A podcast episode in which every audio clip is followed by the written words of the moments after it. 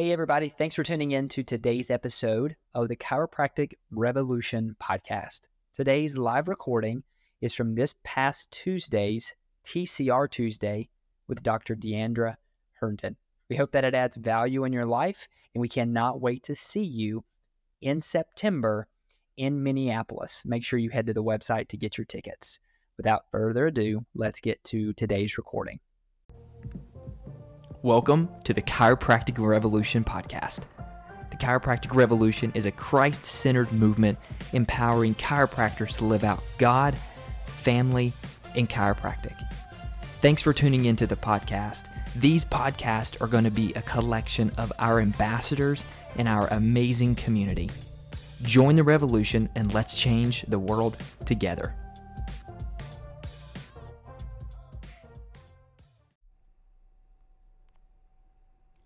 One of our exclusive sponsors of the Chiropractic Revolution is Grow Your Chiro Practice. And if you're a chiropractor and you want to know how you can get more quality patients on autopilot, then you definitely want to contact Sebastian and his team at Grow Your Chiro Practice. You can learn more on how they can help or request a free audit on your online marketing from their website at growyourchiropractice.com. Again, that's growyourchiropractice.com. We want to thank them so much for being a sponsor of the Chiropractic Revolution podcast.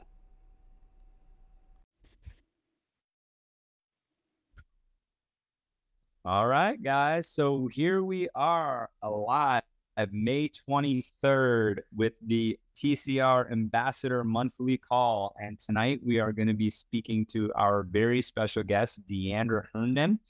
And uh, I was just explaining to Deandra that we're going to go through this um, almost kind of like rapid fire. So we're going to ask her some questions and she's going to do her best to answer them. And those questions are designed to enlighten um, us on not only her journey, but just um, things that we can learn and grow from from her life. So, uh, Deandra, welcome to the Ambassador Call. Big Jim, good to have you on here. Rob, great to be with you. Michael, Dennis, Caroline, um, awesome to be together. So, Deandra, let's just start with, um, you know, two to three minutes of um, who you are, where you practice, why chiropractic.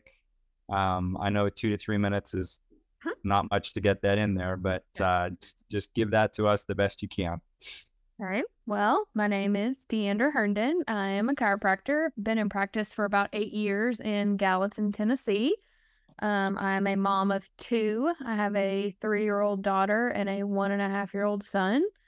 Um, I've been in and around chiropractic my whole life. My dad's a chiropractor. Got my first adjustment when I was three minutes old and have loved the principle my whole life and lived it. And um, it's just been a blessing so far. That's awesome. Very, very good. Um, so, Deandra, as far as things go there, um, let's start with practice. How long you been in practice now? Um, I opened my own office about eight years ago. Okay. And so you're, I would say, like relative to to many of us at the Chiropractic Revolution, you would be newer into practice than us. Mm-hmm. Uh, in the old days, you know, when we built practices 20, 25 years ago, we had door hangers. We, um, you know, did mall screenings. We did all those kinds of things. Eight years ago, what was it that you felt was probably most worthwhile for energy to put into in terms of building your practice? Well, um, as I touched on in the beginning, my father's a chiropractor and my mentor who 30 years ago knocked on every single door in the small town of Murray, Kentucky, and introduced himself and did door hangers. Therefore, that was his advice for me. So don't knock it till you try it. Um, I did. My husband and I moved to Gallatin. We didn't know anybody here, not a friend, not a relative, no one. We just felt like this is where God was calling us. So my husband got a job working midnights and I hit the pavement, um, knocking on doors for about the first three months of living here while I looked for an office. So, um, through that and through those relationships I built, once I opened my office, um, within my first month, I was seeing 100 new patients um, a week, which was phenomenal. Um, since then, obviously, times have changed. You know, we've you know shifted a little bit more towards social media and then um, that aspect. But I definitely started the the old school way. so, Deandra, for somebody who comes out of school, doesn't go back to their hometown, isn't buying a practice, doesn't know anybody where they're going, eight years in, uh, how rooted how rooted do you feel in your community? I mean, it's definitely taken time for sure. I would classify classify myself as an introvert, so um, it's taking me a little bit longer than maybe someone else would. But um, we've definitely established roots here, and when we leave, I'm ready to get back home, and it finally feels like home, which is you know great. We've found a church home that we love to be a part of, and you know, just building relationships and friendships. But I mean, it definitely takes some time, but worth the worth the effort, hundred percent. That's awesome. So, um, let's just stick on that for a second. How uh, how come Gallatin? Like, how did you find it? Um, was it a, a data based decision? Was it a Holy Spirit led decision? I know you're a believer and um, grew up in a family that walks with the Lord. So, uh, what's the tension that exists between those two when you choose a community? I mean, yeah, it's definitely a, a healthy balance of both. I was doing uh, my internship in East Tennessee. My husband and I are from the same small town. We met in high school. So all of our family was congregated to Murray. Um, and we just kind of sat down and made a list of what we were looking for in a hometown. And, you know, some of the key things was we enjoyed the outdoors, we enjoyed being near water. We also wanted to travel. So close proximity to an airport was important.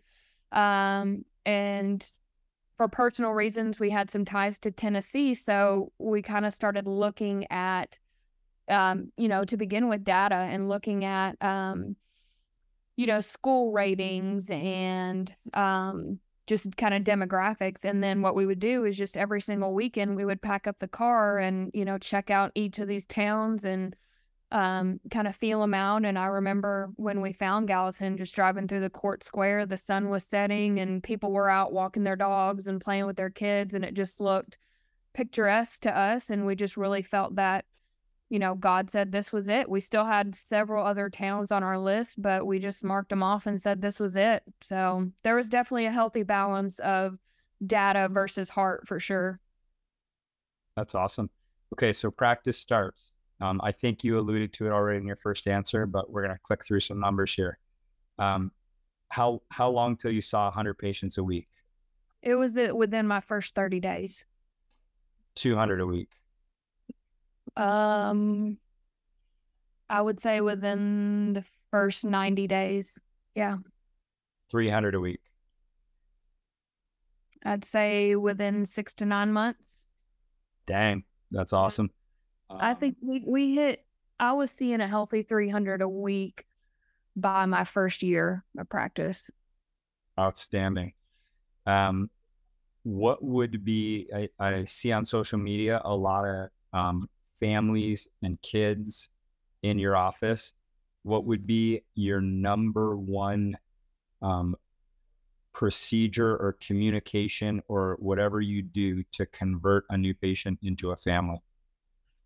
really it's just telling my story. Um, you know, we focus on corrective care, so we do pre X rays, um, we do a one on one report. So we talk about the importance of normal spinal structure, but really it's just about getting down to the heart of what health is, how chiropractic's played a role in my life, what it looks like in the lives of my family and my children, and just letting, you know, our patients know that it's possible for you and it's never too late to change. So I mean, I always tell them I grew up, I never had Tylenol, never had antibiotics as a kid. And, you know, to a lot of people, that's foreign. But, you know, when you're standing there and can tell your story, they want that. So, so it's more it's more the emotion of your story than it is people who are interested in uh, a perfect cervical curve. Right. Yeah. Exactly. Awesome. That's great. Um, how long, Deandra, until you felt like uh, with the overhead of your office. So something like um, rent, staff, uh, putting food on your table, paying personal bills, etc. Um, how long until you felt like you were able to profit in your business? Man, we're so blessed. Um, the first month of practice, I was able to put a significant amount. To me, at that point, it was a significant amount I had. After my first month of overhead and everything, I had ten thousand dollars sitting in the bank, and my mind was absolutely blown. And I, I mean, it, I can't explain it other than it's Jesus. I've never had to want for a bill being paid. I've never worried about a bill being paid. Um, it has just been overflow of abundance, and we're blessed in that regard um you know i did i did start out with a business loan but praise the lord i was able to pay that back within my first year of practice um so luckily we were profitable pretty quickly that's awesome so transition now uh, your daughter's three years old so that means like around year four you get pregnant a little later uh well okay. no i'm sure about right yeah about year four yeah year okay. four yeah yeah so tell me what has to happen in the life of the life of a professional woman who's about to start a family and all that. So take me from year four to um, the birth of your first. Yeah, I mean, it was definitely growing up. I had a lot of male mentors um, in chiropractic, so and a lot of successful males, which were great mentors as far as starting a you know a practice and getting it established. But I knew that I wanted to be a mom and I wanted to be a hands-on mom and be a present mom. Um, so as we started having the conversation of growing our family, you know, the first thing that we talked about was getting help in the office, and that meant, you know, looking for an associate and praying that God would send us the right person. So just, you know, I actually found my associate through Facebook. I posted on um, Life University Facebook page and you know, we met and she came into the practice when I was about seven months pregnant. So, you know, I knew that was the first step so that I could take some time out of the office and take a step back from actually hands on. Um, so having that in place was really important to us. Yeah. Tell me about just realistically, maybe the top two fears that you have at that point. So seven months, you've got a baby that's coming into the world. You've built this other baby called the chiropractic office, which we know how much we love those parts of our life. So tell me about like you know just a couple of the fears you'd have at that stage of the game. I mean, uh, definitely the number one fear was that I was going to lose, you know, most of my patients, and then, you know, in hindsight, it was a huge ego thing because I thought I was the only one that they wanted to see or that could adjust them the way they needed to be adjusted or could give a report the way it needed to be done. And um, so my fear was, you know, that my maternity leave or even, you know, transitioning to more permanent part time hours that I was going to lose half my patient base because I wasn't there. Um, and then the obvious stress of, you know, am I going to be able to bring enough cash flow in to support, uh, you know, the financial burden of another doctor on staff? Um, and right about the time that I hired the associate and gave birth is when COVID hit. So um, that was piled on top of everything. But yeah, those were definitely two big fears.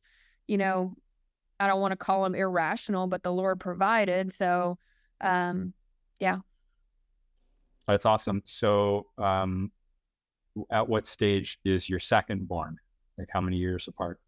they're only 16 months apart. So I was got pregnant with my second when she was about eight, nine months old. Okay. And so then at this point, you still have your same associate? Yes. Yep. She's been with me four years now. And I just hired another one about six months ago. Okay.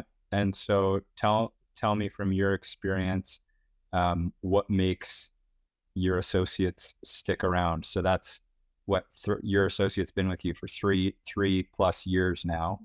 Um, that's a good, healthy, long time for an associate. What's yeah. what creates a healthy relationship there?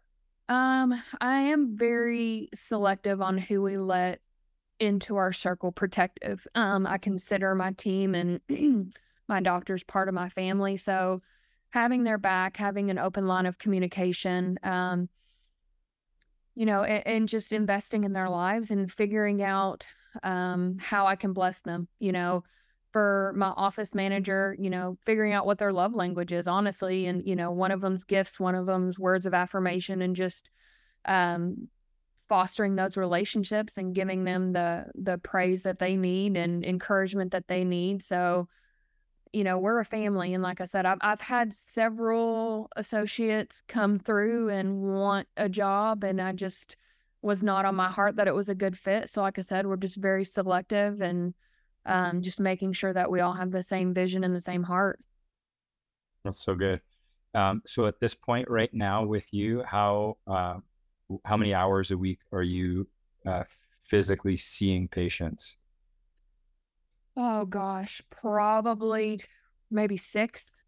Um, Okay. I put about I'm I show up to the office about ten hours a week. Half of that is backdoor stuff, you know, behind the scenes, and then you know most of the time I'm fighting my associates of let me adjust, let me let me do it, let me do it, and they're like, we got it, we got it, but you know I still have that drive to you know give the adjustment. So very minimal at this point is is how much I'm there. And when I am there most of the time, they're like, "You can go home. We got it." Mm-hmm. And how how has the practice maintained? oh, it's grown as yeah astronomically. I mean, we're over 500 a week right now, which is phenomenal. And I feel like the less I'm there, the better it does. So That's so good. getting my ego out of the way was a good thing for sure, and just letting the Lord take over. And um, like I said, just encouraging each team member's strong suit, and um, you know, just being their cheerleader.